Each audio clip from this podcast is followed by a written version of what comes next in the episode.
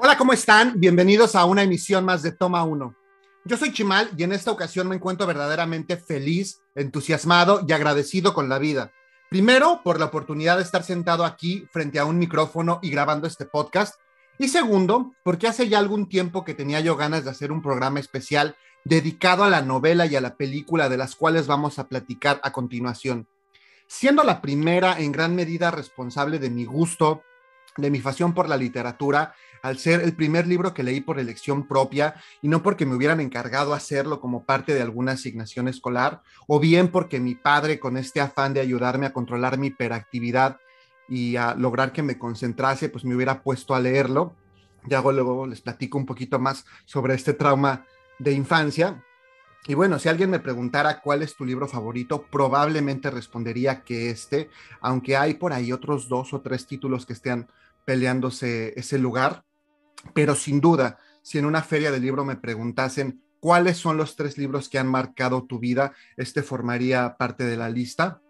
Y bien, eh, la segunda, si no es responsable como tal de mi gusto por el cine, sí lo es de que este se haya eh, acrecentado en gran medida. Es también una de mis películas eh, pues favoritas, una de esas cintas que yo veo al menos una vez por año y que revisito cuando no me siento muy bien, cuando necesito como volver a mi centro o estar en un lugar seguro, en un lugar confortable. Es considerada por muchos críticos la mejor película de la historia, por otros tantos como la segunda mejor solamente después del Ciudadano Kane. Y bueno, este 24 de marzo está cumpliendo 50 años de su estreno original en cine, por lo tanto me pareció muy oportuno realizar un especial, dedicarle todo un programa de toma uno, primero a la obra literaria de Mario Puzo de 1969, The Godfather, El Padrino, como es su título en español, y por supuesto también a la adaptación cinematográfica a cargo de Francis Ford Coppola del año 1972, que como ya mencioné está cumpliendo 50 años de su estreno original en salas de cine. Y bien, también como ya se los dije, al ser yo un gran fanático de ambas obras, pues estoy encantado de poder hablar sobre las mismas, todo una emisión de Toma 1. Así que antes de comenzar y como una especie de advertencia, si ustedes no están familiarizados con The Godfather, quizá no sea muy buena idea escuchar este podcast debido a que habrá muchísimos spoilers. Si ya conocen uno de los dos y lo disfrutan, disfrutan estas obras, seguramente también la pasarán bastante bien aquí conmigo. Y bueno, igual antes de comenzar, les recuerdo las redes sociales, tanto de Toma Uno como de un servidor. Las del programa son en Facebook y en Instagram Toma Uno Podcast, así todo de corrido. Y yo estoy como Chimalito08 en Instagram, Twitter y también en Facebook, ahí para que puedan pues seguirme, estar al pendiente del contenido que publico en redes sociales. Por supuesto, todas las emisiones de Toma Uno y bueno, para que también me expresen sus opiniones, sus dudas, sus comentarios y sus sugerencias. Ya saben que todo es súper bienvenido, que me encanta saber de ustedes, que me encanta leerlos. Toma Uno es una comunidad y bueno, lo importante es que esta siga creciendo y que cada vez seamos más los que podamos estar aquí platicando sobre cine y por supuesto sobre otros temas que vayan surgiendo a lo largo del camino. Pero ahora sí vamos a entrar en materia, como ya les dije, El Padrino es una de mis obras favoritas, tanto eh, como en el cine, como en la literatura. Me gustaría contarles un poquito de cómo esta obra se volvió un referente en mi vida para que vean o puedan sentir quizás esa familiarización con la misma del modo en que yo lo hago. Por supuesto, platicarles sobre los datos principales de la película de ambas obras. Ya desde ahorita les puedo decir que se la súper recomiendo, entonces en esta ocasión no podrán esperar escuchar de mí que yo diga, no, no vale la pena verla, les diré desde un inicio que vale la pena ver la película, que vale muchísimo la pena leer la novela de Mario Puzo. Entonces, por ese lado ya saben que esos ya tienen ahí mi palomita y mi garantía. Más me gustaría hablar un poquito de otros aspectos. Me gustaría también hacer una comparativa entre la obra escrita y la película, porque si bien es una adaptación muy fiel la que hizo Francis Ford Coppola de esta novela, si hay por ahí algunas diferencias, quizá mínimas, pero otras que son tan sutiles, pero tan importantes que pueden llegar a cambiar en gran medida el mensaje de la obra, el mensaje de alguno de los personajes, por supuesto el comportamiento de los mismos y quizá el desenlace. Entonces, de una vez para entrar en materia, les voy a empezar a contar un poquito sobre la novela, como ya les mencioné, es del año 1969. Fue una novela que Mario Puzo escribió por encargo porque tenía pues algunas deudas de juego, curiosamente con la mafia, entonces con la intención de poder salir de ellas y demás también vendió los derechos de esta obra que a la postre se convirtió en un bestseller y bueno, él curiosamente definió la misma en algún momento, en algunas entrevistas posteriores, como una historia de vaqueros, no estaba muy orgulloso de su obra literaria. Y pues esta llegó a mi vida de una manera muy curiosa, ¿no? Igual ahorita les hago un poquito más de, la historia. Eh, pues cuando yo tenía como, no sé, unos 10, 11 años, mi padre, como ya se los he comentado, si bien no es tan cinéfilo como yo, sí disfruta de ver películas. Creo que en la actualidad él ve más películas que yo. De hecho, cuando todavía existía Blockbuster, que nosotros teníamos pues una credencial de ahí para rentar películas de pronto y demás, salió a la venta una pues como edición especial de las tres películas del Padrino, todavía en VHS, y mi papá pues decidió comprarlas. Esta película de hecho se estrenó cuando él tenía poquito menos de, de 30 años, entonces tuvo la oportunidad de verla en salas de cine y posteriormente también en televisión y demás. Entonces, pues también conocía la obra escrita, entonces decidió comprarla, llevarla a casa y digamos que ese fue mi primer contacto con el padrino, incluso que creo que fue antes, siempre me llamó mucho la atención de este título de la película, como que yo no entendía sobre qué iba, sobre qué trataba. Alguna vez la pasaron en estas eh, tardes de cine en el Canal 5, sin embargo, pues era imposible ver una película completa ahí. Por supuesto, estaba editada, además de doblada al español, entonces no podía disfrutarse. Y bueno, además era yo muy niño para poder ver una película como El Padrino. Sin embargo, cuando esta llegó a casa en formato VHS, pues por ahí tuve la oportunidad de verla. Mis padres me dijeron que me saliera de la habitación, que es donde estaba la televisión, en algunas ciertas escenas para que yo no pudiera verla, sobre todo las más violentas o las que tienen eh, escenas de sexo.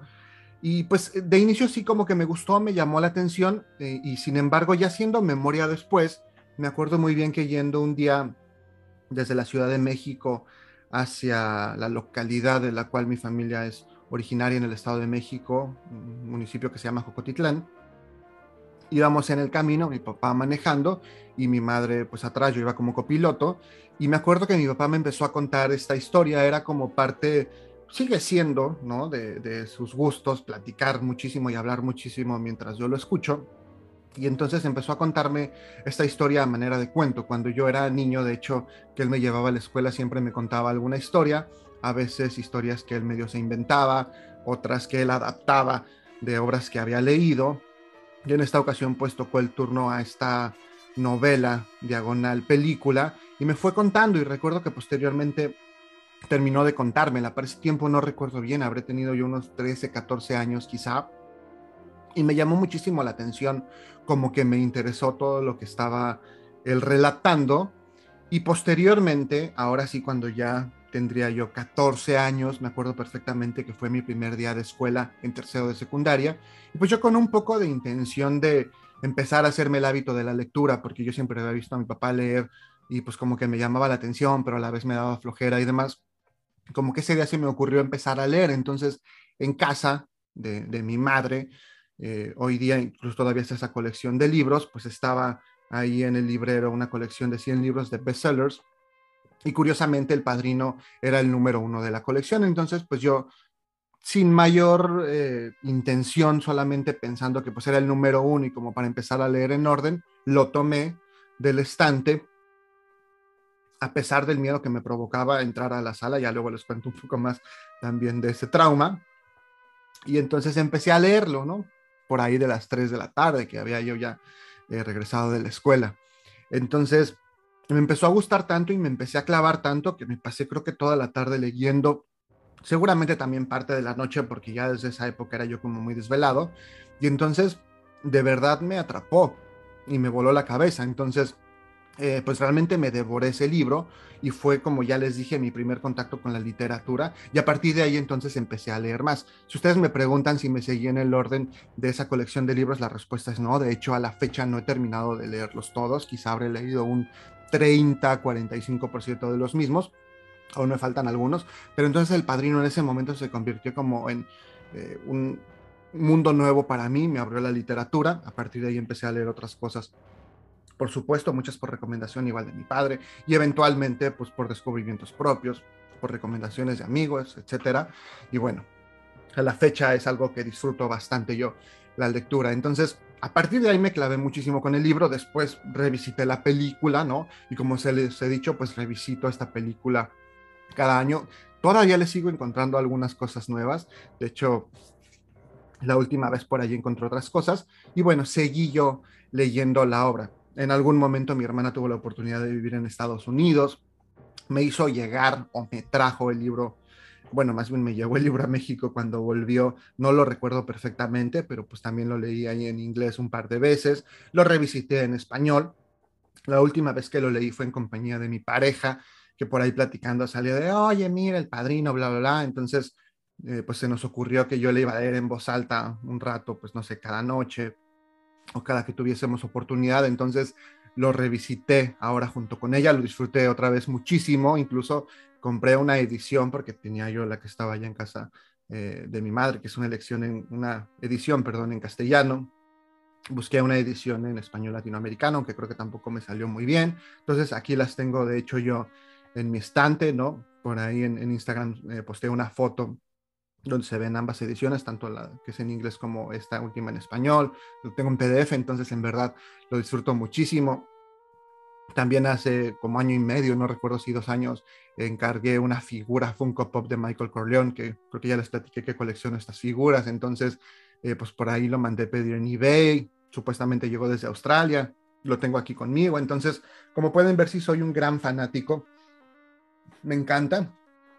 Y bueno, es una película que he visto montones de veces. La fui a ver en cine cuando fue el 40 aniversario. Es además, eh, pues, parte del vínculo tan especial que tengo yo con mi papá, que creo que hoy he hablado muchísimo de él. Así que, mi viejito, te mando un abrazo y un beso.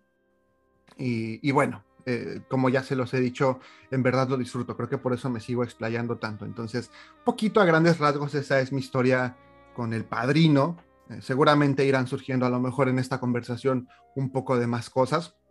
pero bueno, quizá por eso es que me siento como tan cercano a esta historia, ¿no? Y como ya les platicaba, la película es una obra de 1972, una adaptación del guion por parte de Francis Ford Coppola en compañía también de, Mario Puzo. También está Robert Town, que él de hecho no se le acreditó esta adaptación, pero que también formó parte de la misma. Y bueno, es una obra que pues en gran medida el propio Ford Coppola pues sufrió un poquito para hacer, por ahí creo que tuvo que poner también dinero de su bolsillo, como que los ejecutivos de Paramount no estaban muy convencidos, el productor también luchó bastante porque se pudiera llevar a cabo, el productor Albert S. Rudy, que de hecho actualmente se está desarrollando, no estoy seguro si una serie o una película sobre este proceso eh, y esta historia de este productor para llevar a la pantalla grande El Padrino. Eh, Paramount no quería que Marlon Brando interpretase a Vito Corleone, tampoco querían Al Pacino como Michael, por ahí propusieron otros actores que en ese momento eran eh, pues casi seguramente éxitos de taquilla, como Warren Beatty, eh, eh, Robert Redford, incluso el mismo Dustin Hoffman. sin embargo, bueno, por ahí lucharon porque tanto Marlon Brando como Michael, perdón, como Al Pacino formaran parte o protagonizaran esta historia y afortunadamente lo lograron para pues, regalarnos una de las obras más icónicas de la cinematografía del siglo XX. Entonces, como ya les dije, es una película que por supuesto recomiendo, tienen que verla, casi tres horas de duración. Eh, probablemente tengan la oportunidad de verla en una sala de cine. Si la tienen, háganlo. Si no, pues con que la vean en su casa lo disfrutarán bastante. Eh, les recomendaría que apartaran el tiempo para que se la echaran toda al hilo, sin embargo, pues por ahí pueden a lo mejor hacer un intermedio eh, justo después de que Michael Corleone es exiliado a Sicilia. De hecho, me acuerdo que el VHS que teníamos en casa eh, estaba justamente dividido de esa manera. Posteriormente a esa secuencia es cuando te mandaba el intermedio y pues ya te podías por ahí parar de pronto a tomar una bebida, al baño, lo que fuese, para retomar la historia después. Yo, por supuesto, cuando la veo casi siempre me la echo eh, de una sola buena vez, pero hay veces que también de pronto le pauso, ¿no? A lo mejor para ver ahí algún detalle o incluso para descansar un poquito. Por supuesto que me sé los diálogos y por supuesto que ya sé que viene, pero siempre, siempre la disfruto porque es una película que en realidad vale muchísimo la pena. De hecho, ganó, pues como ya saben, probablemente el Oscar a Mejor Película, ¿no? También al Mejor Actor para Marlon Brando. Ahorita platicamos un poquito en relación con ese Oscar y bueno, también el Mejor Guión Adaptado para Francis Ford Coppola y Mario Puzo en conjunto, sin estar acreditado, como ya les dije, Robert Town. En general, la película a mí me parece perfecta. Lo único que podría quizá yo criticar son como estas pequeñas diferencias con la literatura, ¿no? Con la parte, este, con el texto. Pero eso es porque yo soy muy clavado y porque quiero muchísimo a estos personajes y entonces de pronto al ver esas pequeñas diferencias no me encanta quizá lo que se reflejó en la pantalla, sin embargo la adaptación es en verdad buenísima, la música de, a cargo de Ino Rota está en verdad increíble, los actores todos hacen un trabajo de verdad fantástico, tanto que bueno, como ya saben, eh, Vito Corleone, el personaje interpretado por Marlon Brando, lo hizo acreedor a un Oscar a este legendario actor también en su momento en El Padrino 2, eh, Robert De Niro ganó el Oscar interpretando este mismo personaje, lo cual hasta ese momento había sido algo pues como extraordinario porque era el único personaje por lo cual dos actores habían sido nominados al Oscar y lo habían ganado. Posteriormente ya lo vimos también con Joker, el ser eh, Heath Ledger y por supuesto Joaquín Phoenix ganadores de un Oscar al interpretar a este eh, famoso personaje. Y también en la en el apartado, en la categoría de mejor actor de reparto, estuvieron en su momento nominados James Caan como Santino Corleone, Robert Duvall como Tom Hagen y Al Pacino como Michael Corleone. Yo les platicaba ahorita un poquito del Oscar de Marlon Brando, que a mí no me encanta. Les voy a explicar por qué. Desde mi perspectiva, desde mis ojos, el verdadero protagonista de esta película no es Don Vito Corleone, sino Michael. Es la historia de Michael y la historia de su ascenso al poder, de cómo se da esta sucesión dentro de la familia. De hecho, es poco, quizá en comparación con el de Michael, el tiempo que aparece Marlon Brando en pantalla. Entonces, desde mi perspectiva, el arco del personaje, la historia del personaje de Michael es mucho mayor a la historia de la de Vito Corleone, que si bien tiene un gran peso, pues no es como que cuente realmente su historia. Por lo tanto, eh, si yo hubiera estado en ese tiempo vivo y si hubiera sido un miembro de la academia, habría sugerido que se nominase a, Al Pacino para este Oscar a, Mejor Actor Principal. De hecho, en su momento él también, pues para ahí como, como que protestó, de hecho creo que no acudió a esta entrega de los Oscars y bueno, este Oscar como ya sabemos se lo llevó Marlon Brando, quizá también un tanto de lágrima porque anteriormente había estado nominada por otras interpretaciones y bueno, como suele suceder a veces con estos premios, no se les da en el momento adecuado a los actores y bueno, luego son acreedores al mismo, quizá por una actuación que no vale tanto la pena o que no es tan merecida como en trabajos anteriores. Sin embargo, tengo que decir que también la última vez que vi la actuación de Marlon Brando, que también me puse un poquito más en contexto, entendiendo la edad que él tenía en ese momento, que tampoco era un hombre tan mayor, que estaba pues en esta fase como de galán otoñal y demás, se hace una muy buena interpretación, o sea, la manera en que él se transforma, también sabiendo que él difícilmente ensayaba sus escenas, que parte de todo lo que hacía era como una especie de improvisación y demás, pues evidentemente vale la pena resaltar el trabajo actoral que él llevó a cabo, aunque quizá esta categoría, para mi opinión, no debió habérsele considerado como para una nominación a mejor actor principal,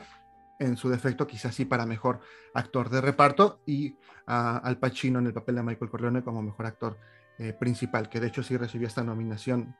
posteriormente por El Padrino 2, sin embargo, no fue acreedor al premio en esa ocasión. Quizá también se estarán preguntando, Chimal nos platicará un poquito ahora sobre El Padrino 2, sobre El Padrino 3. No, la razón es porque El Padrino 3 es por supuesto la más floja de las trilogía, en lo personal no me agrada casi nada. Y El Padrino 2, si bien me agrada, no es mi favorita. Probablemente ahorita algunos amantes del cine me estarán diciendo cómo es posible si es la mejor de todas. Y podría estar de acuerdo con ustedes desde la perspectiva cinematográfica. Muchos han hablado de que esta película es equiparable a lo mejor al Imperio contraataca, en la que en caso en el que la secuela supera a su antecesora, supera a la primera parte y podría estar yo de acuerdo. Sí, sin embargo, como ya les dije, y por el gran cariño que siento yo por los personajes, en particular por el personaje de Michael Corleone, esta cinta no me agrada demasiado por el rumbo que toma justamente este personaje al, según desde mi muy particular perspectiva, traicionar parte del honor o de los valores que a pesar de ser un asesino despiadado y el jefe de una familia de mafiosos, puede todavía tener al ordenar la muerte de su hermano. Entonces, quizá por eso esta película no termina de hacerme clic, no termina de encantarme. Sin embargo, reconozco que también es una obra fantástica. Además, en la misma nos cuentan pues toda la historia del don, todo el ascenso de Vito Corleone para convertirse en el jefe de una de las familias más poderosas de la mafia en Nueva York, en los Estados Unidos, lo cual pues también lo hace mucho más interesante y nos permite también ver esta actuación a cargo de Marlon Brando que sin duda también es destacable. Por ahí también con algunas pequeñas variantes en relación con la obra de Mario Puzo, que esta sí se relata en El Padrino, en la novela, que bueno, posteriormente pudimos ver en esta segunda parte del Padrino, que ha sido aclamadísima por la crítica, por supuesto, y que en realidad sí vale muchísimo también la pena ver. Sin embargo, ahorita nos vamos a concentrar únicamente en El Padrino parte 1 en la novela para poder también hacer este comparativo, platicar sobre ambas y bueno, hacer como esta eh, pues mezcla, ¿no? Entre la novela, entre la película y seguir exaltando este gusto que tengo yo por la obra de Mario Puzo y también por supuesto por la película dirigida por Francis Ford Coppola. Pero como ya estuve hablando demasiado y como se me está empezando a secar un poquito la garganta, creo que ya es tiempo de hacer una pequeña pausa musical, de destapar un refresquito, que ahí escucharon cómo se abre la lata, darle un trago y regresar para ahora sí poder platicar un poco más sobre la novela, sobre la película, hacer este comparativo y bueno, seguir disfrutando de este tema que a mí me encanta y que espero que ustedes estén disfrutando a la par mía. Los voy a dejar con esta pieza de Nino Rota y regreso en breve aquí en Toma 1 para seguir platicando sobre The Godfather.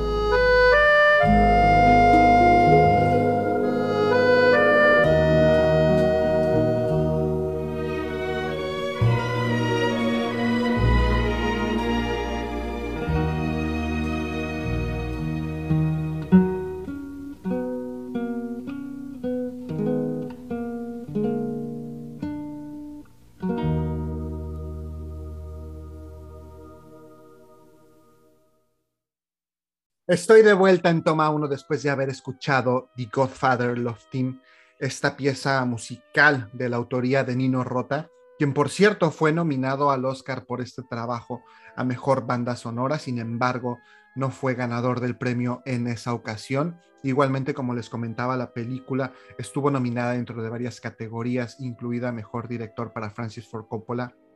quien tampoco se llevó la estatuilla a casa. Igualmente, Mejor Diseño de Vestuario, Mejor Montaje y Mejor Sonido, premios que no pudo ganar y como les mencionaba únicamente el padrino se llevó las estatuillas por mejor película, mejor actor y mejor guion adaptado en esa ocasión. Y bueno, ahora sí para que podamos empezar a platicar del tema que más me emociona, que es hacer esta comparativa entre la película y la novela, me gustaría también ponerlos un poquito en contexto eh, de dónde surgió esta idea porque además de ser yo un gran fanático del padrino, además de apasionarme este tema, pues todo esto tiene una razón de ser. Y es que hace un par de años, estando en casa y compartiendo con unos muy buenos amigos, eh, que por cierto les mando un, abrazo muy cariñoso a Jorge el Comodoro, a Daniela, a Aranza y a Fabián, eh, uno de ellos hizo mención de una de estas famosas frases del padrino que se le atribuyen a don Vito Corleone. Y yo en ese momento, pues al ser gran fanático de esta historia y al saberme todos los diálogos, le dije, ¿qué crees, compadre? Que esa frase en el libro es completamente distinto y al serlo, eh, pues cambia todo el sentido de la misma. Y él me dijo, no me digas, sí, oye, pues un día deberíamos hacer como pues una comparativa, ¿no? Nos ponemos a ver la película y por ahí, pues tú que eres un clavado, pues vamos platicando y demás. Y acordamos hacerlo. Desafortunadamente se atravesó la pandemia y bueno, ahora yo ya me encuentro viviendo en otro país, en otra ciudad, entonces es un poquito difícil llevar a cabo ese ejercicio. Sin embargo,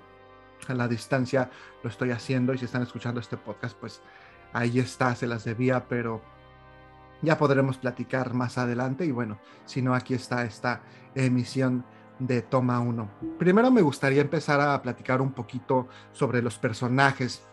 sobre el cast, que bueno, a mí me sucede, no sé a ustedes, que de pronto si yo leo pues una novela, una historia, tiendo a imaginarme los personajes, sus actitudes, su físico, la forma en que se visten y demás, y posteriormente si veo una adaptación en la pantalla grande, en la pantalla chica, pues no siempre coincide mucho lo que yo me imaginé con estos personajes. E incluso, al revés, si yo primero veo la adaptación, pues quizás sí me formo una idea, pero de pronto al llegar a la descripción que se da en los libros, pues pongo ahí, hago algunas eh, adecuaciones, algunos ajustes y quizá el personaje que me presentan en pantalla no se me hace como tan cercano al que me está describiendo el autor. Hay algunas obras cinematográficas que las adaptaciones son tan fieles que incluso el cast está casi perfecto. Creo que El Padrino es uno de esos casos. Alguna vez también platicaremos sobre lo que el viento se llevó, creo que ese sería otro en el que el cast está casi perfecto. Y por ahí hay algunos más en los que dices, wow, qué buenos actores encontraron tanto en la parte física como en la parte en la que ellos se desenvuelven al momento de llevar su actuación. Y en El Padrino, como les digo, esto es, si no perfecto, casi perfecto, y me voy a referir casi únicamente a los rasgos físicos, porque interpretativamente creo que todos están en su papel de manera increíble y todos lo desempeñan de una manera sensacional. Voy a empezar quizá por el más obvio o por el que pues hace alusión a este título de la obra y me refiero al padrino, a Vito Corleón, que por cierto su nombre real, su nombre con el que fue registrado, digamos, o el nombre que le dieron sus padres es Vito Andolini, ya llegaremos a esa parte en la que se cambia el apellido. Y bueno, como yo les mencionaba, en el libro me lo imagino un poco más bajo de estatura, quizá con la piel un poco menos blanca. Eh, si bien Marlon Brando no era demasiado alto, pues todavía me imagino a Vito Corleone un poquito más bajo, quizá un poquito más eh, relleno, un poquito más rechoncho. Y bueno, como ya les dije, con la piel un poco menos blanca, pues Marlon Brando era pues más bien tirando a rubio. Sin embargo, la interpretación que hace me parece bastante adecuada al ser en su momento un hombre pues no de tan avanzada edad y pues incluso ir evolucionando a lo largo de la película para verse como un hombre mayor. Eh, James Caan como Santino Corleone está de verdad increíble, este cabello eh, crespo, ¿no? Eh, la altura, las actitudes, más toda esta agresividad que tiene, pero a la vez este buen corazón, está también muy bien dibujado, de acuerdo a la descripción que se hace en el libro, quizá incluso si hubiera sido un poco más alto o ligeramente más corpulento, habría seguido siendo eh, pues un excelente cast, eh, sin embargo lo fue. Y curiosamente hay por ahí hay unas grabaciones de él también audicionando para el papel de Michael, que pues aparte se ve rarísimo con ese uniforme militar. Y bueno, eh, pues ahí interpretando a Michael, que pues está súper raro, ¿no? Seguimos con Fredo, Federico Corleone, interpretado por, por John Casal, este actor que, que, ya no está con nosotros, de hecho, desde hace muchísimos años, pareja durante mucho tiempo de Meryl Streep, que también lo pudimos ver junto a Marlon, digo, perdón, junto a Robert De Niro en The Deer Hunter, que falleció de cáncer de huesos, que acompaña a,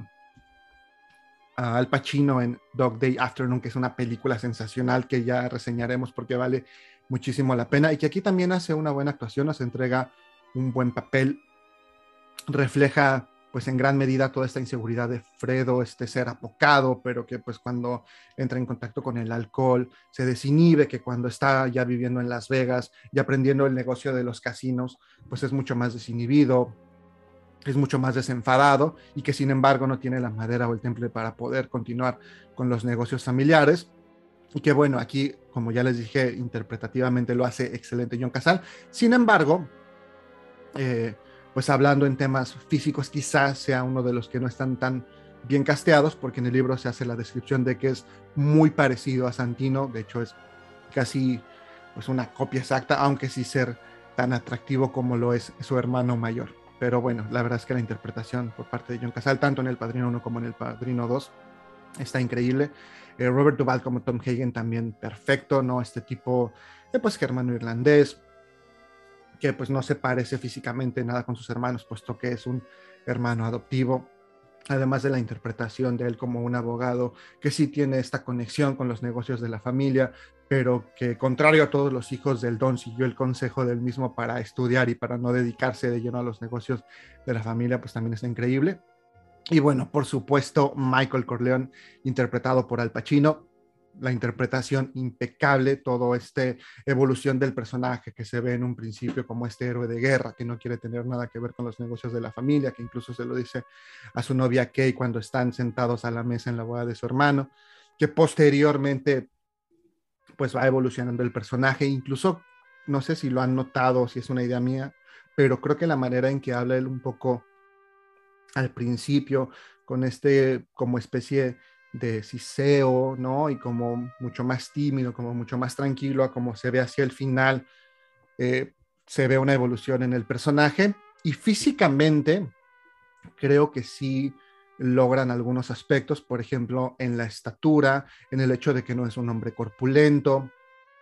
en el hecho de que pues también se ve como tímido, como apocado al principio de la historia. Sin embargo, quizá en las facciones es donde a lo mejor nos falla un poquito, porque en el libro se hace una descripción de que tiene unas facciones muy finas, incluso casi tirando a femeninas. Y poniendo un poco en contexto la historia, el año en que fue escrita y la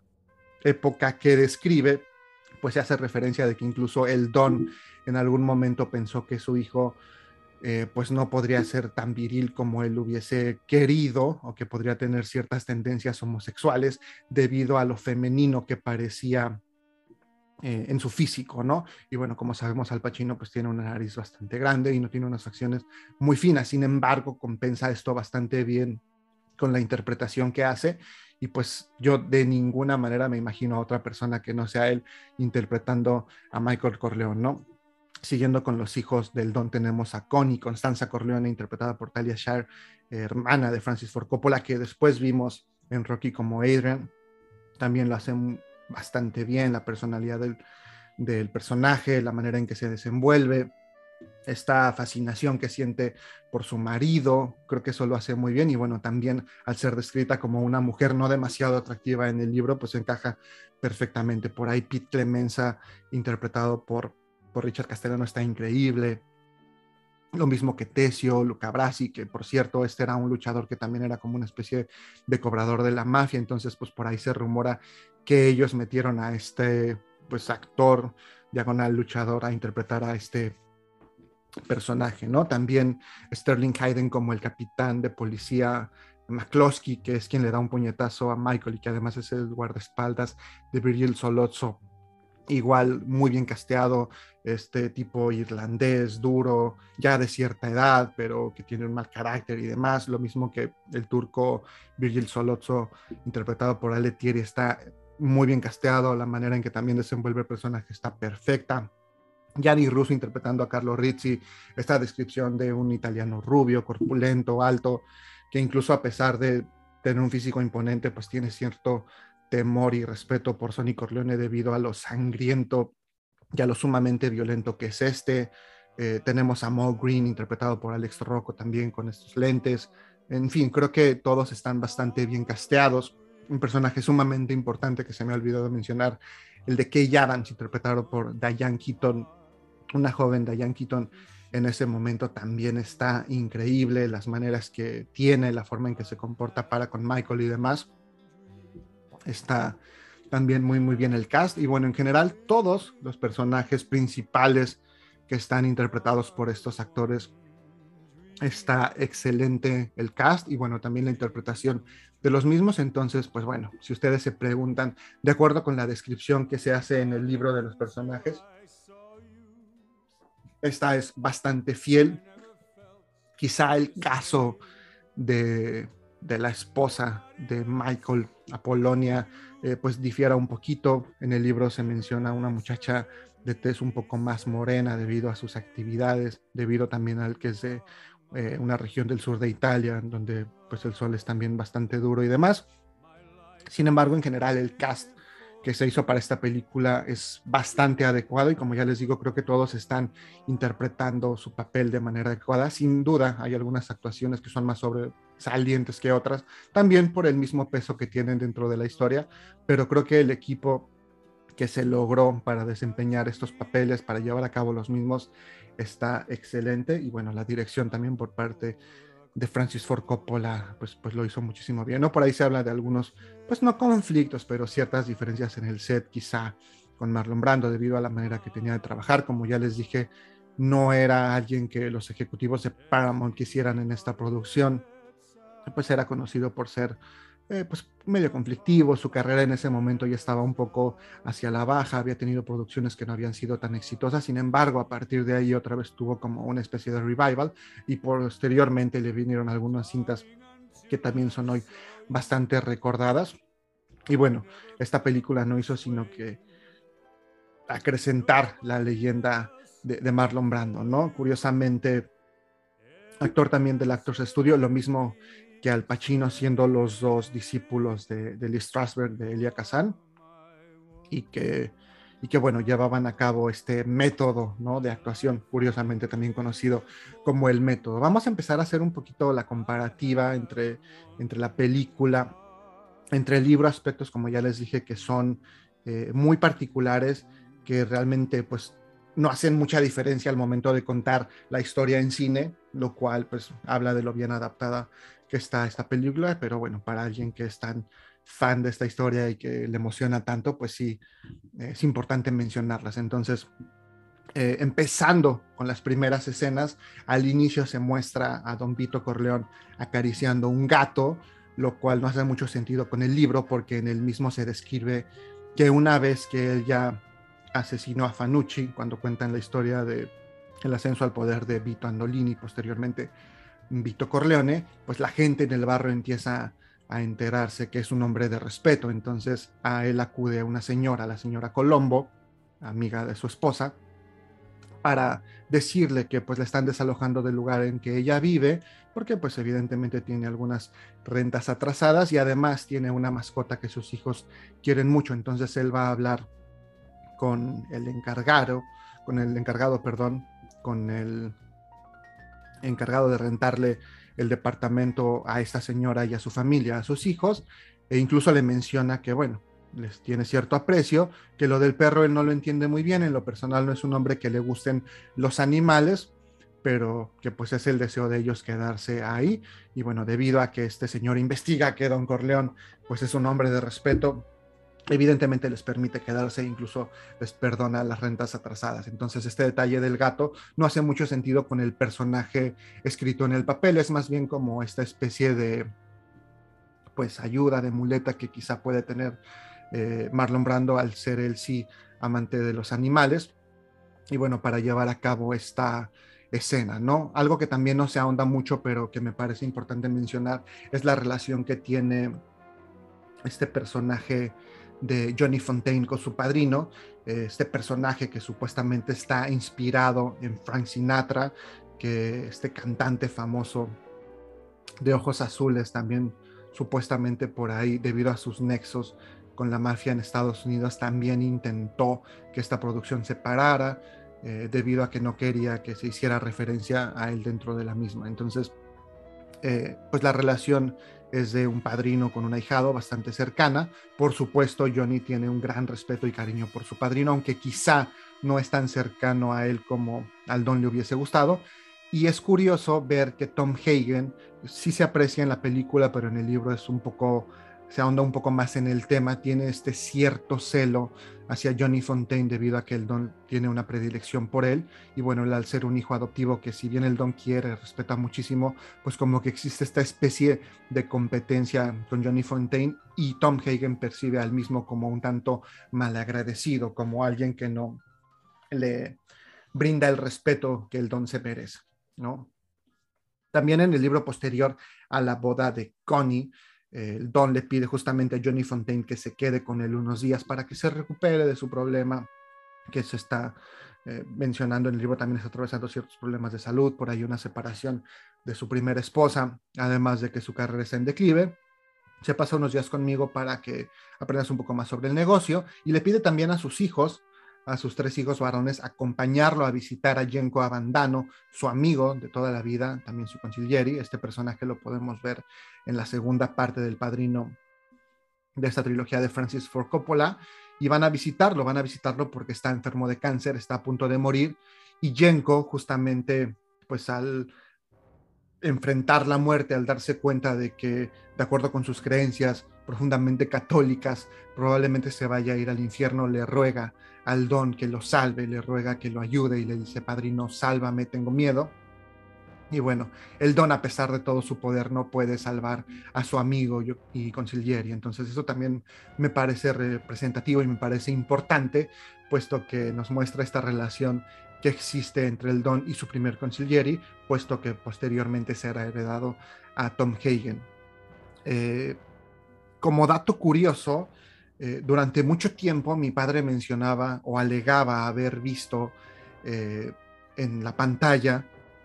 en televisión, sobre todo, una versión del padrino en la que esta escena es mostrada, en la que se muestran algunas otras escenas que no están en el corte final, ¿no? Y pues por ahí también platicando mi mamá le decía, no, es que tú estás tan inmerso entre el libro y la película que de pronto te confundes, entonces ya no sabes cuál es cuál en algún momento cuando YouTube empezó a tener eh, cierta preponderancia dentro del mundo de la web, yo busqué esta escena y efectivamente hay una escena grabada en la que van a visitar a Genko Abandano y haciendo un research posterior me doy cuenta que se hizo una versión para la televisión del Padrino en la que también se junta la parte 1 con la parte 2. Entonces, muy probablemente en esa versión es donde mi padre vio estas escenas añadidas, pero bueno, que no llegaron al corte final de la versión cinematográfica, pero sí existen y por supuesto nos ayudan a comprender un poco mejor la historia del padrino, la historia de la familia Corleone y por supuesto del ascenso al poder de Michael. Otro aspecto que es muy interesante y haciendo referencia a Tom Hagen, este concilieri, que no es siciliano, pero que sí se crió con esta familia y que además aprendió todo lo que pudo del don al estar presente, al seguir su consejo y al estar profundamente agradecido con él y con Sony por haberlo sacado de las calles al ser huérfano y tener una infección en los ojos, ayudarlo a que se curase. Es que cuando eh, Don Corleone sufre el atentado y a la par es asesinado Luca Brasi. Luca Brasi carga siempre consigo un chaleco antibalas y una vez que él es asesinado, la familia Corleón recibe por parte de Virgil Solozzo y de la familia Total en ese momento un chaleco con un pez adentro y se explica que es un mensaje en siciliano que dice Luca Brasi duerme con los peces, es decir, que está muerto. En la película, Estesio, quien menciona este mensaje, quien explica el significado del mismo. Sin embargo, en la novela no es ninguno de ellos, es Tom Hagen, lo cual lo hace muy interesante porque nos permite ver que Tom, si bien no es siciliano, sí eh, escuchó todo lo que decía el padrino, sí aprendió todo lo de este mundo. Es lo que lo hace también, además de un tremendo abogado, el consiglieri perfecto para continuar con la tarea de Genko Abandano y poder estar al lado tanto de Vito como de Michael eh, al momento de estar al frente de los negocios de la familia. Entonces eso lo hace también muy interesante y como ya les digo, le puede dar otro sentido porque incluso hace que el personaje se apropie más de esta, eh, pues cómo llamarlo, parte de la familia y de ser, pues si bien no un hijo de sangre o un hermano de sangre de, los otros tres muchachos, sí, eh, pues por el cariño y por la trascendencia y por la importancia y el lazo que lo une con la familia. Entonces eso es algo que también me parece a mí muy interesante. Otro aspecto interesante que a mí me llama la atención es esta relación que tiene,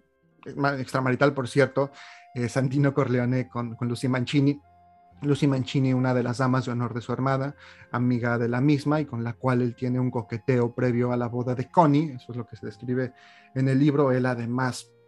un personaje con un tremendo apetito sexual, y que es, por cierto, eh, un amante que pues muchas mujeres desearían.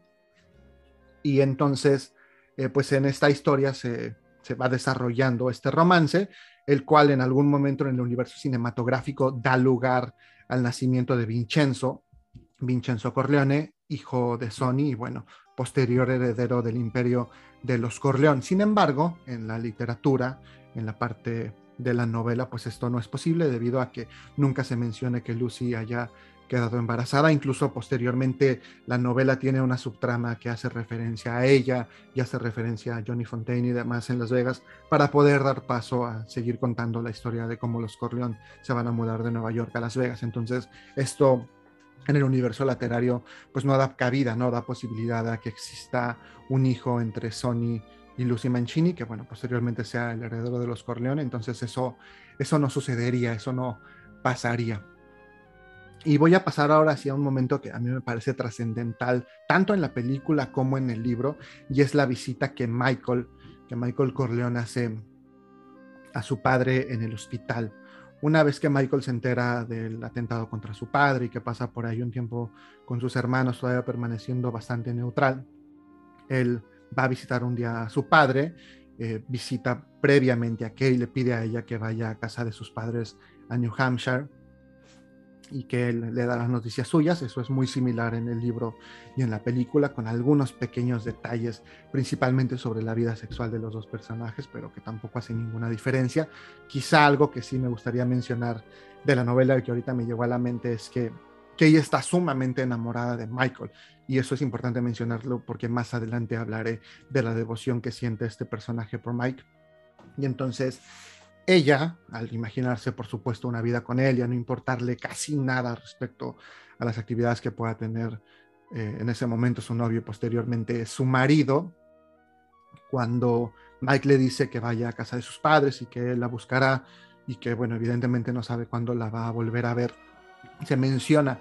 que ella dice, sí que ella hubiese sabido que no vería a Michael por los próximos tres años, no habría tenido la fuerza de soportarlo, lo cual nos empieza a preparar un poquito para lo, que va a venir posteriormente en el arco narrativo de este personaje, que bueno, les terminaré platicando a continuación. Pero siguiendo con la visita de Michael a su padre en el hospital, él cuando llega se da inmediatamente cuenta de que no hay guardias, de que todos los detectives que estaban asignados para cuidar a su padre se han ido, entiende que algo no está bien, que algo va a suceder, le pide a una enfermera, bueno, más que pedirle, le ordena, y ahí se empieza a dibujar un poco este personaje en relación con su autoridad, en relación con la personalidad que en realidad tiene, mover a su padre a otro cuarto. Y una vez que lo terminan de hacer, los visita Enzo. Enzo es, para que puedan tener un poquito de contexto, quizá ya saben de quién hablo, el ayudante del panadero Naxorine, que cuando inicia la película y cuando inicia el libro van a pedirle ayuda a Don Corleón para que él no sea repatriado a Italia y pueda quedarse en Estados Unidos para casarse con la hija de este panadero Nazorina. Entonces va a presentar sus respetos a Don Corleone, a visitarlo en el hospital, le lleva un ramo de flores y Michael, eh, pues de inicio piensa que quizá es una de las personas que van a ir a rematar al Don, sin embargo se da cuenta que es una visita y Enzo le dice que se queda ahí para ayudarlo si hay problemas eh, por su padre. Michael le pide que espere afuera del hospital y cuando sale a, a estar ahí con él en el aire frío se acercan unos carros eh, que transportan a estos matones que van a ir a rematar al Don y Michael eh, pues le dice que finja llevar un arma en el bolsillo, él también lo hace, mete la mano como que va a sacar una pistola y en ese momento eh, pues los contrarios, los atacantes se van. Michael se da cuenta de que él tiene quizá algo especial cuando Enzo intenta prender un cigarrillo y las manos le están temblando Michael lo ayuda y se da cuenta de que sus manos no están temblando. La descripción que se hace de esto en la novela en relación y en comparación con la película es súper similar y la manera en que Al Pacino toma este encendedor en sus manos, este mechero y posteriormente ve las mismas y se da cuenta de que no tiene ningún temblor y de que permaneció frío eh, frente a esta situación, creo que empieza a dibujarnos el personaje y su posterior y su posterior destino. Entonces, Creo que eso vale muchísimo la pena. Y curiosamente también cuando está él en el hospital, eh, acaricia la cabeza de su padre, ¿no? Cariñosamente, y le dice, no te preocupes, papá, eh, yo cuidaré de ti. Esto evidentemente en la película no se muestra, pero en el libro hacen esta descripción de que el don pues piensa para sí mismo, ¿por qué habría de preocuparme? Porque, porque me daría miedo si han querido matarme desde que tenía 12 años. Y eso es porque en la historia de Don Corleón, rápidamente volviendo a Sicilia, él es originario de un pueblo llamado Corleón y su padre tiene un altercado con un jefe pues de la mafia de por ahí, lo asesina y posteriormente van eh, por el padre para matarlo, pero como se acostumbraba a esta especie de vendetas, de venganzas, pues lo que se espera es que después el joven Vito, una vez que creciera, asesinara al asesino de su padre para seguir con esta historia de matanzas. Por lo, de matanzas, perdón. Por lo tanto, su madre decirle enviarlo a América, a Vito Andolini, que ese es el nombre original del padrino, y una vez que llega en la película del Padrino 2, se muestra que dicen, ah, viene de Corleone y por lo tanto lo, lo nombran Vito Corleone, ¿no? Esto es una diferencia muy importante eh, con el libro porque en el mismo se hace mención de que él, en uno de esos pocos veces que se permitió algún signo de nostalgia en relación con su tierra natal, decidió adoptar el nombre de su villa, el nombre de su ciudad como su apellido. Entonces, en el libro él decide llamarse Vito Corleón para mantener un poco este lazo con su natal Sicilia, y bueno, es una pequeña diferencia que se hace con esta parte 2 de la trilogía, pero que también me parecía interesante mencionar. Y bueno, en ese capítulo del libro nos cuentan toda su historia de ascenso al poder, como después eh, conoce a Clemenza, conoce a Tesio, Clemenza siendo en ese momento todavía una persona delgado, pero que ya tenía avisos de convertirse en algún momento en un hombre con sobrepeso, la manera en que ellos pasan de ser eh, quienes lo introducen al mundo del crimen a convertirse en sus socios y posteriormente sus subalternos y la manera en que él sigue creciendo hasta convertirse en el jefe de una de las cinco familias de Nueva York. También por ahí nos cuentan un poco de una guerra muy similar a la que sucede, a la que se describe en esta novela y en esta película, pero eh, anteriormente, perdón, durante la época de la prohibición y en particular en contra de, Chicago, ¿no? Que bueno, esta relación con Al Capone y demás es también bastante importante. Entonces, ese es el origen del apellido de los Corleón en Nueva York, ¿no? No es algo asignado por el gobierno cuando llega a, esta Ellis Island el, el padrino, sino más bien es algo que él decide asignarse a sí mismo. Y ahora sí, vamos a entrar a una de las partes que a mí más me gustan dentro, sí de la película, pero más dentro del libro, porque ahí es creo que cuando se describe en mayor medida la importancia de la familia, ¿no? La importancia de este, a pesar de ser criminales, honor de esta cosmovisión de los Corleón y de, por supuesto, la manera en que lo relata Mario Puzo, que nos hace incluso sentir esta empatía hacia criminales, que si bien son capaces de matar a sangre fría, también son hombres de familia, son hombres que se preocupan por llevar el pan a su mesa y que sienten este cariño, que pueden ser capaces de sentir amor por sus semejantes y un amor entre hermanos. Y es que una vez que Michael visita a su padre en el hospital y es golpeado en la mandíbula por el capitán McCloskey, que se desmaya del dolor y posteriormente luego tienen que operarlo y que coserle y demás, eh, Michael llega de vuelta a la casa de Don Corleone en Long Beach, está hecha ya una fortaleza, y es cuando en la película Sony les cuenta que pues ya despacharon a Bruno Taglia y que ahora sí va a ser guerra abierta, y dice para bim, para bim, para boom, y entonces les comenta que Michael eh, pues está pidiendo a Solozzo que lo envíen ahí a platicar, a hacer un pacto, y en ese momento, en la película, Michael Corleone dice, ok, yo voy, es la única opción que queda. Si no hacemos algo, el turco va a matar a mi papá, tenemos que ah, deshacernos de él. Entonces, quieren verme, no hay ningún problema. Si ustedes arreglan la manera en que yo pueda encontrar un arma en el lugar en que voy a, reunirme con ellos, que sea un lugar público y demás, yo mataré a ambos. Y entonces en ese momento se empiezan a reír, se empieza a reír Sony, se empiezan a reír Tesio y Clemenza. Tom Hagen hace como un poco eh, esta cara de, pues déjenlo en paz, pobrecito, no sabe nada. Y entonces ahí viene pues toda esta conversación acerca de este niño lo está tomando personal solamente porque le dieron un puñetazo, eh, ya saben todo lo que dice Sony de, oye, Tom, este chico lo toma personal, no entiende que son solo negocios y demás, y Michael voltea y le dice, no tuvo nada que ver el puñetazo, eh, no es personal, estrictamente negocios. Y eso es una de las grandes diferencias que existe, eh, mis queridos amigos,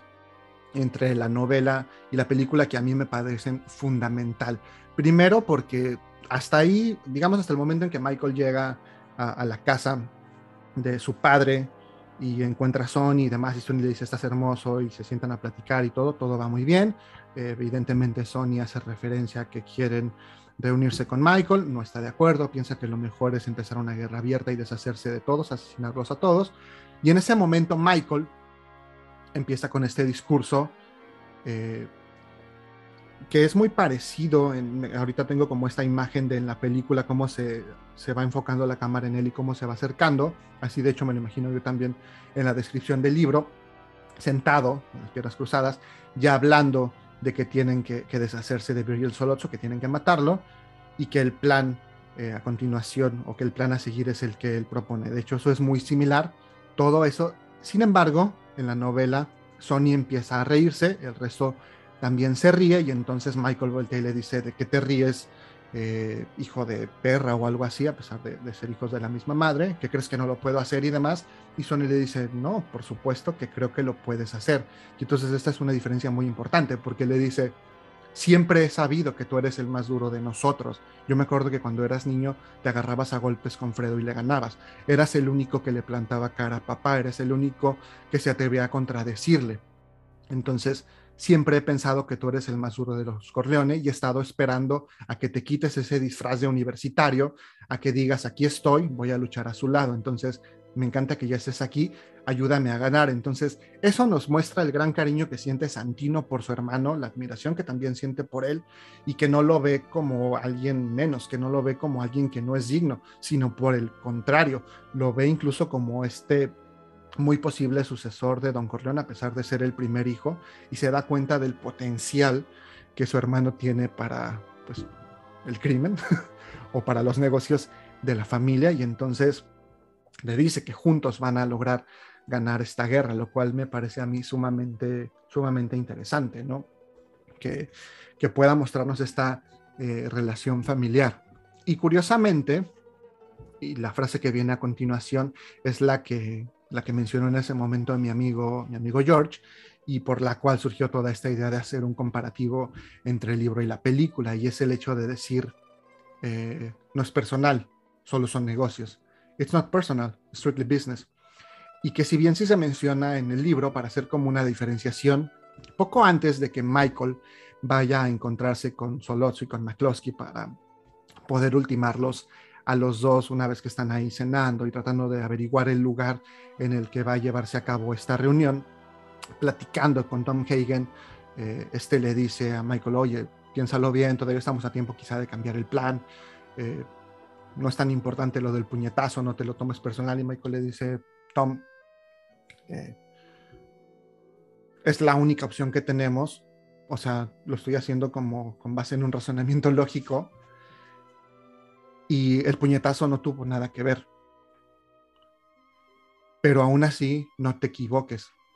todo es personal. En esta vida todo es personal. Y es ahí donde reside el poder del don, el poder de mi padre. Si mi padre tiene un amigo y alguien lastima a ese amigo, mi padre lo toma como una afrenta personal y entonces va a perseguir a sus enemigos de una forma personal. Todo en esta vida es personal. Incluso el atentado contra mi padre no fue solo cosa de negocios, fue personal. Y es ahí donde reside, perdón, la grandeza del don. Entonces, creo que esto hace un cambio total, porque si lo vemos desde la perspectiva de la película, nos lleva al decir, bueno, es que son tan fríos y son tan inteligentes y son tan buenos para los negocios que saben hacer esta separación entre la vida personal y los negocios, que a mí me parece pues muy entendible y muy adecuado y quizá como estos estas eh, consejos que te dan ¿no? un coach y demás muy al estilo de, de estos coaches que están hoy tan de moda. Sin embargo, desde la otra perspectiva es el decir, tu negocio es tu vida. O sea, todo lo que tienes hay que vivirlo, hay que sentirlo, hay que tener esa pasión para poder lograr que funcione. Entonces, yo en cierta medida, pues he tratado de llevar un poco mi vida con esta filosofía de decir, ok, sí es mi podcast y a lo mejor lo quiero ver como un negocio y por supuesto intentaré a lo mejor separar o buscar la manera de que no me vuelva loco, pero si no le pongo esta pasión y este amor que le pongo a otras cosas o no lo veo como algo mío, entonces no voy a hacer que triunfe, no lo voy a lograr. Entonces, para mí esta es una de los puntos de inflexión más importante y de las diferencias más notables entre esta película y entre este libro, que me parecía muy importante mencionar porque creo que le puede dar otra como concepción u otra visión. Entonces, si ustedes tienen la oportunidad de leer esta novela, de visitarla, o si a lo mejor nada más echarle un ojo ahí para ver de qué estoy hablando, es inmediatamente después de que de que están platicando sobre dónde va a ser el lugar de la reunión y demás, cuando Michael habla con Tom Hagen sobre esto y bueno, le explica la importancia del, del todo es personal, ¿no? Eso me parece a mí muy, muy interesante y creo que es algo que valía la pena mencionar. También ahorita vamos a platicar de otra conversación que tiene Michael con Tom y que igual es, es bastante importante. Y bueno, cuando están también ya en esta reunión, en este restaurante italiano y que Michael eh, pide permiso para ir al baño, eh, es un poquito diferente, pero igual creo que es importante. Él va al baño, eh, antes lo cachean, ¿no? De hecho, Michael se siente bastante incómodo, entra al baño y en la película se nota a lo mejor un poquito nervioso ahí al Pacino, sin embargo en el libro él está totalmente frío, de hecho describen que siente una deliciosa frialdad en su cuerpo y entonces incluso se toma el tiempo de orinar, de acomodarse el cabello, sale del baño, entiende que a pesar de lo que habían acordado y lo que le habían aconsejado, no debe disparar en cuanto regrese a la mesa, sino más bien sentarse, seguir conversando con, con. Y en la película sí puedo decir que esa escena me encanta, toda esta parte en la que él deja de escuchar lo que está diciendo el turco, lo que le está diciendo Virgil Solozzo, y se escucha únicamente el ruido del tren, del, este, del subway, bueno, en ese lugar no es subway como tal,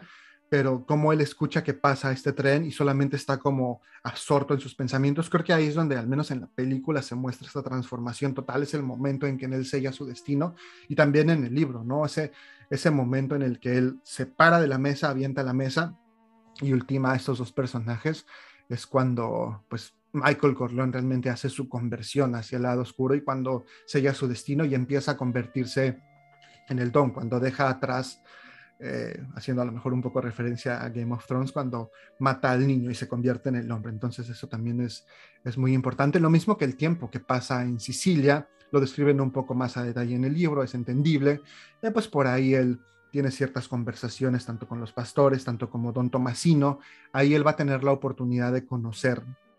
a, a una sirvienta de nombre Filomena, que va a contarle una historia sumamente oscura sobre Luca Brasi. Luca Brasi es este personaje que es el guardaespaldas de, de, Don Corleón, que se encarga de ciertos trabajos especiales, es decir, de ciertos asesinatos, uno de los hombres en quien el Don más confía, pero que a la vez también le tiene cierto temor. De hecho, se describe que es el único hombre capaz de ponerlo nervioso. Es una de las razones por las que él no quiere verlo a solas o no quiere recibirlo en su despacho el día de la boda de Connie. Y sin embargo tiene una confianza total en él, sabe que es una fuerza imparable y que teniéndolo de su lado puede llevar a cabo pues casi cualquier cosa debido a que Luca le es totalmente leal y está dispuesto a dar su vida por el don. Sin embargo, existe una historia tan oscura de Luca Brasi que no es contada por nadie y que incluso el mismo Michael no conoce porque sus hermanos y su padre se niegan a contársela. Entonces cuando está en Italia, conoce a, Filomena y Filomena le cuenta esta historia oscura sobre Luca Brasi. No sé si deba contárselas, pero pues yo creo que sí, ya estamos aquí, vengan los spoilers. Básicamente Luca Brasi en algún momento, eh, pues tiene una hija, tiene una hija con una prostituta y él eh, pues asesina a su propia hija porque eh, pues considera que no debe vivir nadie con su sangre, entonces tiene la suficiente maldad y la suficiente sangre fría para eh, poder quitarle la vida a su hija recién nacida, ¿no? Por lo mismo, Filomena tiene que escapar a Sicilia y es protegida por el Don, debido a que Luca Brasi, como ya les dije, pues es este personaje desalmado y que no se tienda el corazón ante nada. Quizá eso a lo mejor hoy, con las noticias que vemos, no podría parecer eh, tan sorprendente, sin embargo, para una novela de finales de los 60 y que aparte se sitúa en los 40, en los 50, pues todavía parece bastante impresionante, considerando aún que Luca Brasi debió haber tenido este hijo por ahí de los 30 quizá. Entonces, pues bueno, eso es algo de lo que Michael conoce. Michael empieza a entender un poco más acerca de las raíces de su familia, acerca de la forma de pensar de los italianos. Por supuesto, ahí es atacado por lo que los sicilianos conocen como el rayo, se enamora perdidamente de una mujer local y no solamente se enamora, sino tiene este deseo enorme de poder estar, estar con ella, por supuesto, como hombre y mujer. Experimenta esta necesidad y esta ansia de, de, poder eh, hacer las relaciones, voy a decir, con, esta mujer y bueno, eventualmente eh, se casa con ella. Eso está bastante bien reflejado en la película, por supuesto no descrito tan a detalle, cuando ya tienes ambas obras, puedes entender algunos detalles que se ven en la película, pero que solamente se escriben en el libro, como el hecho de que Apolonia tropieza accidentalmente para que Michael pueda tener contacto con ella debido a que no estaba permitido que se rozaran siquiera antes de estar casados, la manera en que el mismo Fabrizio, guardaespaldas de Michael, pues mira a Apolonia y la forma en que éste se siente un poco incómodo eh, por lo mismo. Y bueno, por supuesto, toda esta relación a Polonia, de hecho, queda embarazada y está embarazada al momento de sufrir el atentado en el automóvil. Y bueno, esta manera en que Michael eh, pues se da cuenta de que algo no está bien porque Fabricio se está yendo. De hecho, Calo posteriormente aparece también en El Padrino 3, pero en el libro se describe que él también es alcanzado por esta explosión, por esta bomba. El mismo Michael queda eh, pues también afectado del oído debido a esta explosión, pasan muchos meses en cama, él va bajando o va saliendo, se da cuenta de que Apolonia está en el automóvil, de que algo no anda bien, le grita, eso está súper bien descrito. Y bueno, una vez que, Michael despierta, ofrece, le dice a don Tomasino que ofrezca una recompensa por Fabrizio, eso es todo en el libro, ¿eh? Y e igualmente le dice, eh, por favor, hable, hable con mi padre, dígale que quiero, que quiero ser su hijo. Entonces, eso es súper eh, significativo también. Y ahora vamos a pasar a otra parte que es muy importante porque yo les mencionaba eh, pues la relevancia que tiene Kay en toda esta historia. Kay Adams, una vez que Michael le dice que vaya a casa de sus padres y demás, vuelve a casa, pues por ahí tiene algunos eh, ciertos noviazgos, sin embargo, pues de ninguna manera se siente como se había sentido con Michael. Empieza a buscar a Mike a través de la familia, eso sí se ve un poco en la película, este acercamiento que tiene, por ahí Tom le dice, oye, este, pues no puedo recibir una carta, ella le pide tomar un taxi y demás, sin embargo en la película ella empieza a establecer una suerte de relación con mamá Corleón, que la novela tiene un poco de más relevancia, sobre todo en ese sentido, porque justamente en una de esas visitas en las que Tom le permite llamar un taxi, pues ella le dice, oye, ¿cómo no le has ofrecido algo a esta pobre muchacha, una taza de café, algo de comer? Y entonces le dice, oye, necesitas comer, se sientan a platicar y demás, empiezan a conversar. Eh, mamá Corleón se siente encantada con Kay, piensa que puede ser una buena compañera para su hijo menor. Y entonces, eh, pues siente esta predilección, conversan, Kay le hace algunas preguntas sobre la relación que tiene ella con Don Corleón, sobre pues, su trabajo, sobre el hecho de que él sea un criminal. Ella le explica la manera en que ha vivido su relación con Don Corleón durante todos esos años, la manera en que crió a sus hijos, y Kay pues empieza a, visitar a mamá Corleón de manera regular. En una de esas visitas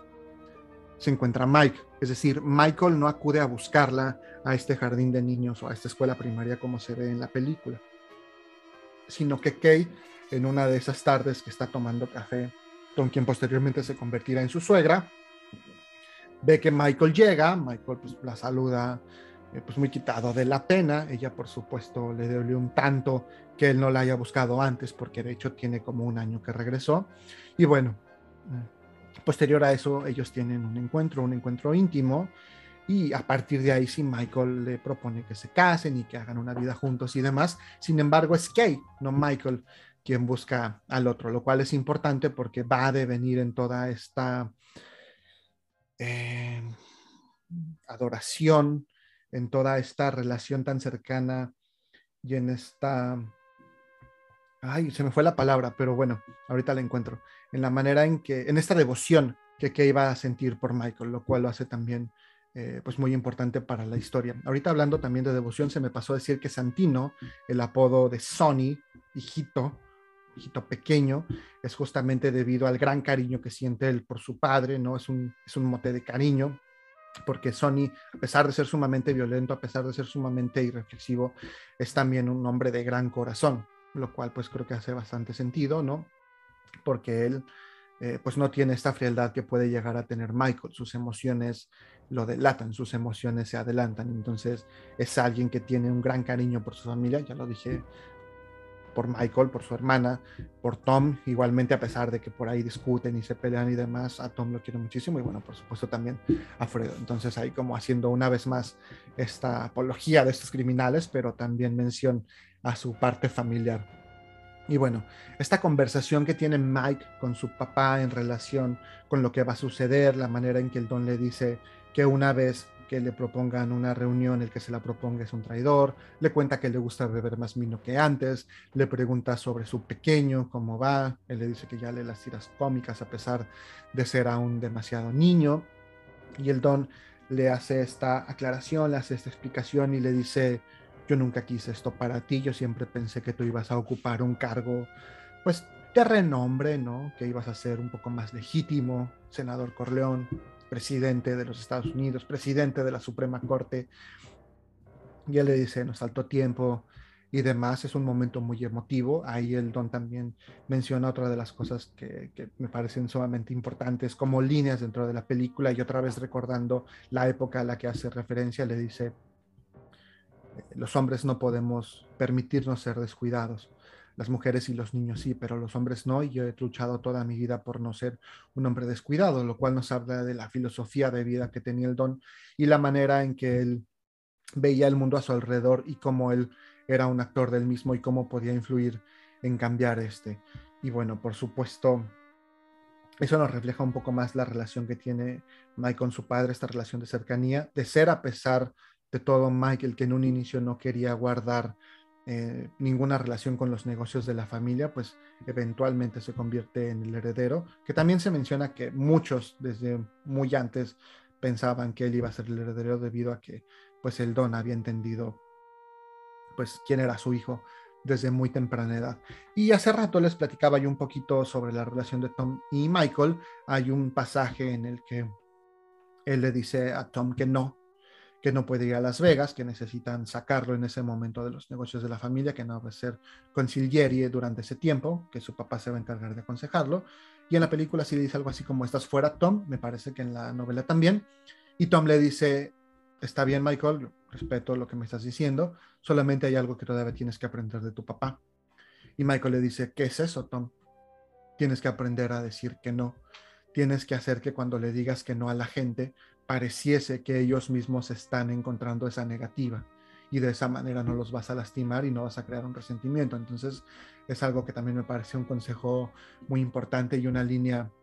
digna de mencionar, puesto que nos habla una vez más eh, por supuesto, de la filosofía del don, pero también de la manera en que Tom Hagen logró absorber todo esto, ¿no? Como ya les dije, él decidió estudiar leyes por consejo de Don Corleón. Don Corleón eh, mencionaba que gana más un abogado con una cartera bajo el brazo que alguien con una pistola en mano asaltando a otras personas. Entonces, bueno, si son abogados no lo tomen a mal, pero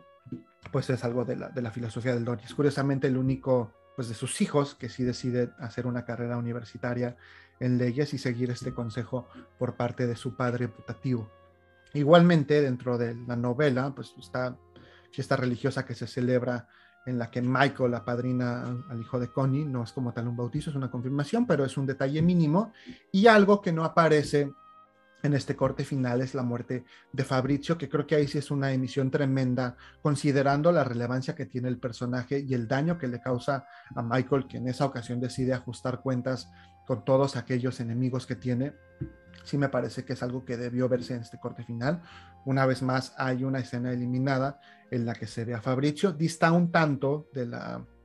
de la descripción que se hace en el libro. Al final de cuentas no tenemos esa escena en la película, entonces pues básicamente está fuera de su pizzería y ahí lo asesinan, pero en el libro se describe que Fabricio tiene ahora una pizzería en Búfalo.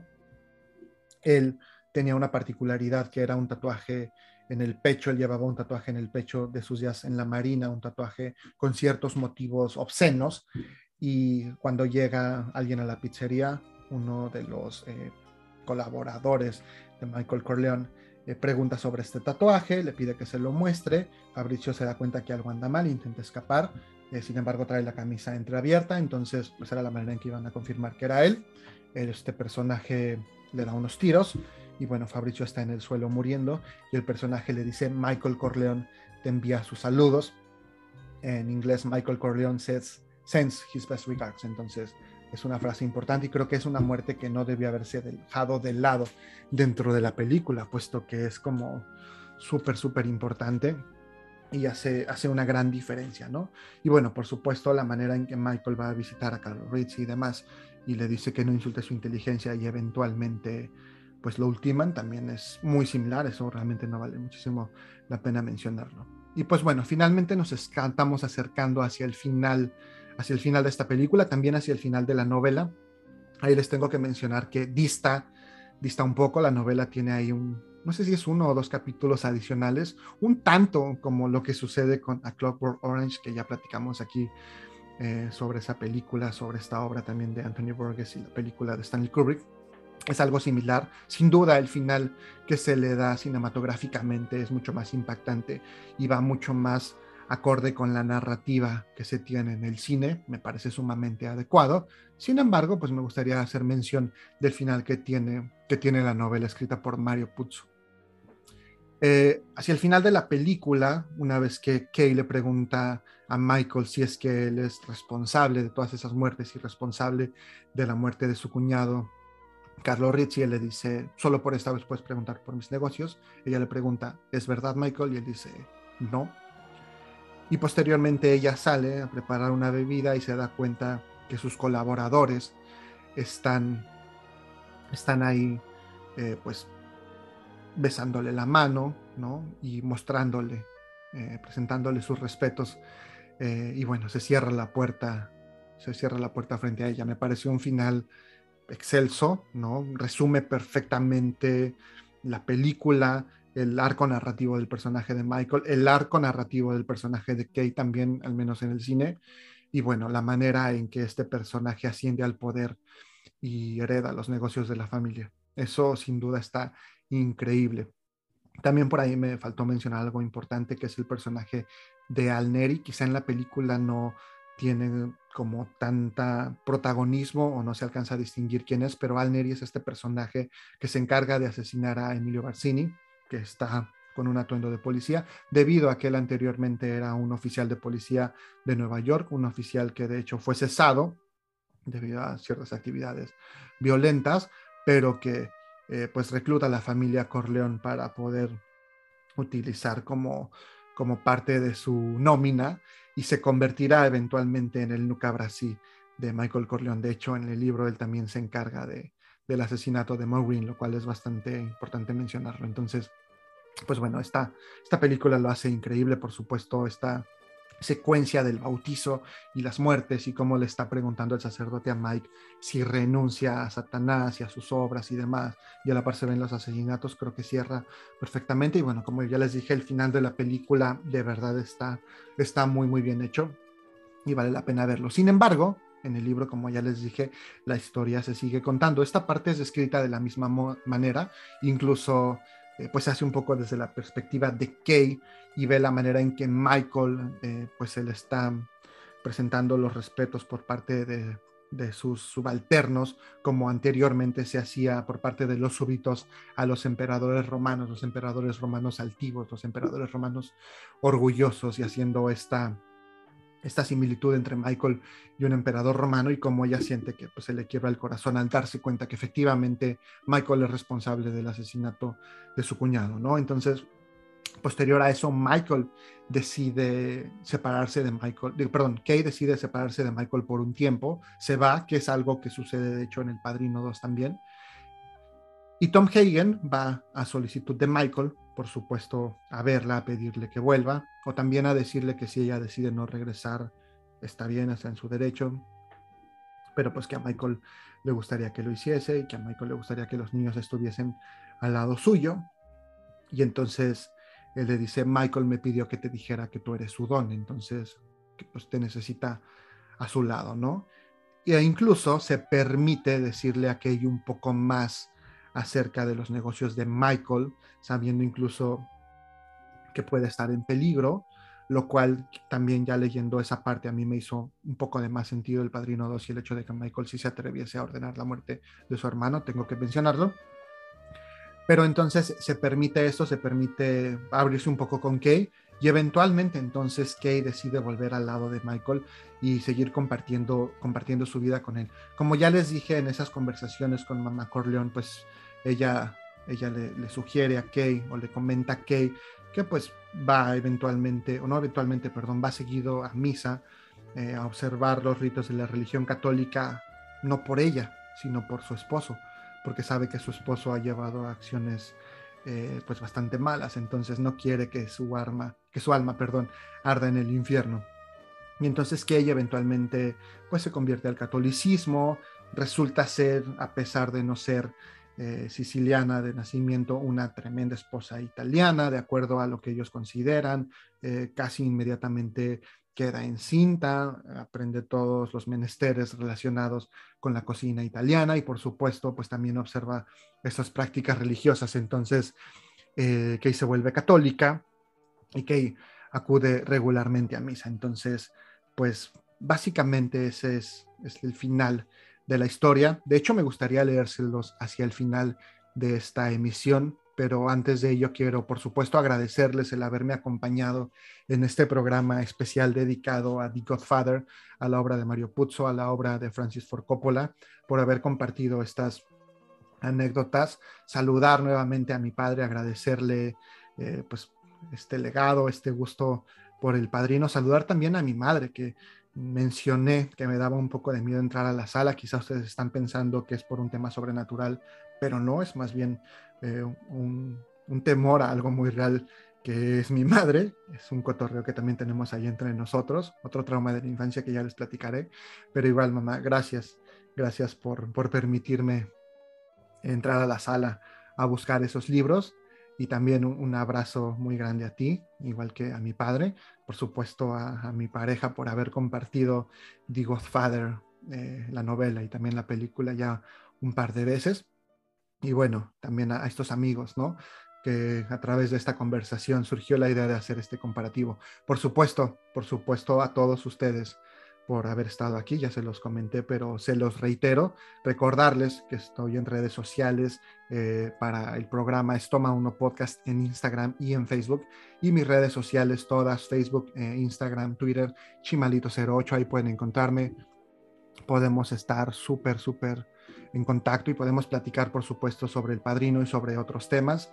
Eh, si no la han visto, véanla. Si no la han leído, léanla. De verdad, créanme que la van a disfrutar. Espero que este acercamiento les haya eh, pues permitido conocer un poquito más acerca de la historia de la familia Corleón, acerca de este periodo que se describe en la novela y en la película de los años 40, de los años 50, estos 10 años eh, de transformación en esta organización criminal, este ascenso al poder de Michael Corleone, este arco narrativo de uno de mis personajes favoritos de ficción, eso no lo había mencionado, es, si no el favorito, sí uno de mis personajes favoritos de ficción, Michael Corleone, aquí con mi Funko Pop que tengo, que al parecer me está viendo así como, como con estos ojos asesinos. Y bueno, como ya les dije, esta novela tiene un final, un final distinto, un final en el que se menciona o en el que se describe que Kay en un día domingo está lista para, para tomar la comunión, para hacer penitencia, para observar los ritos de la religión católica.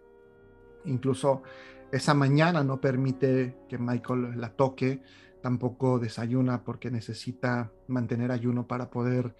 para poder recibir la comunión.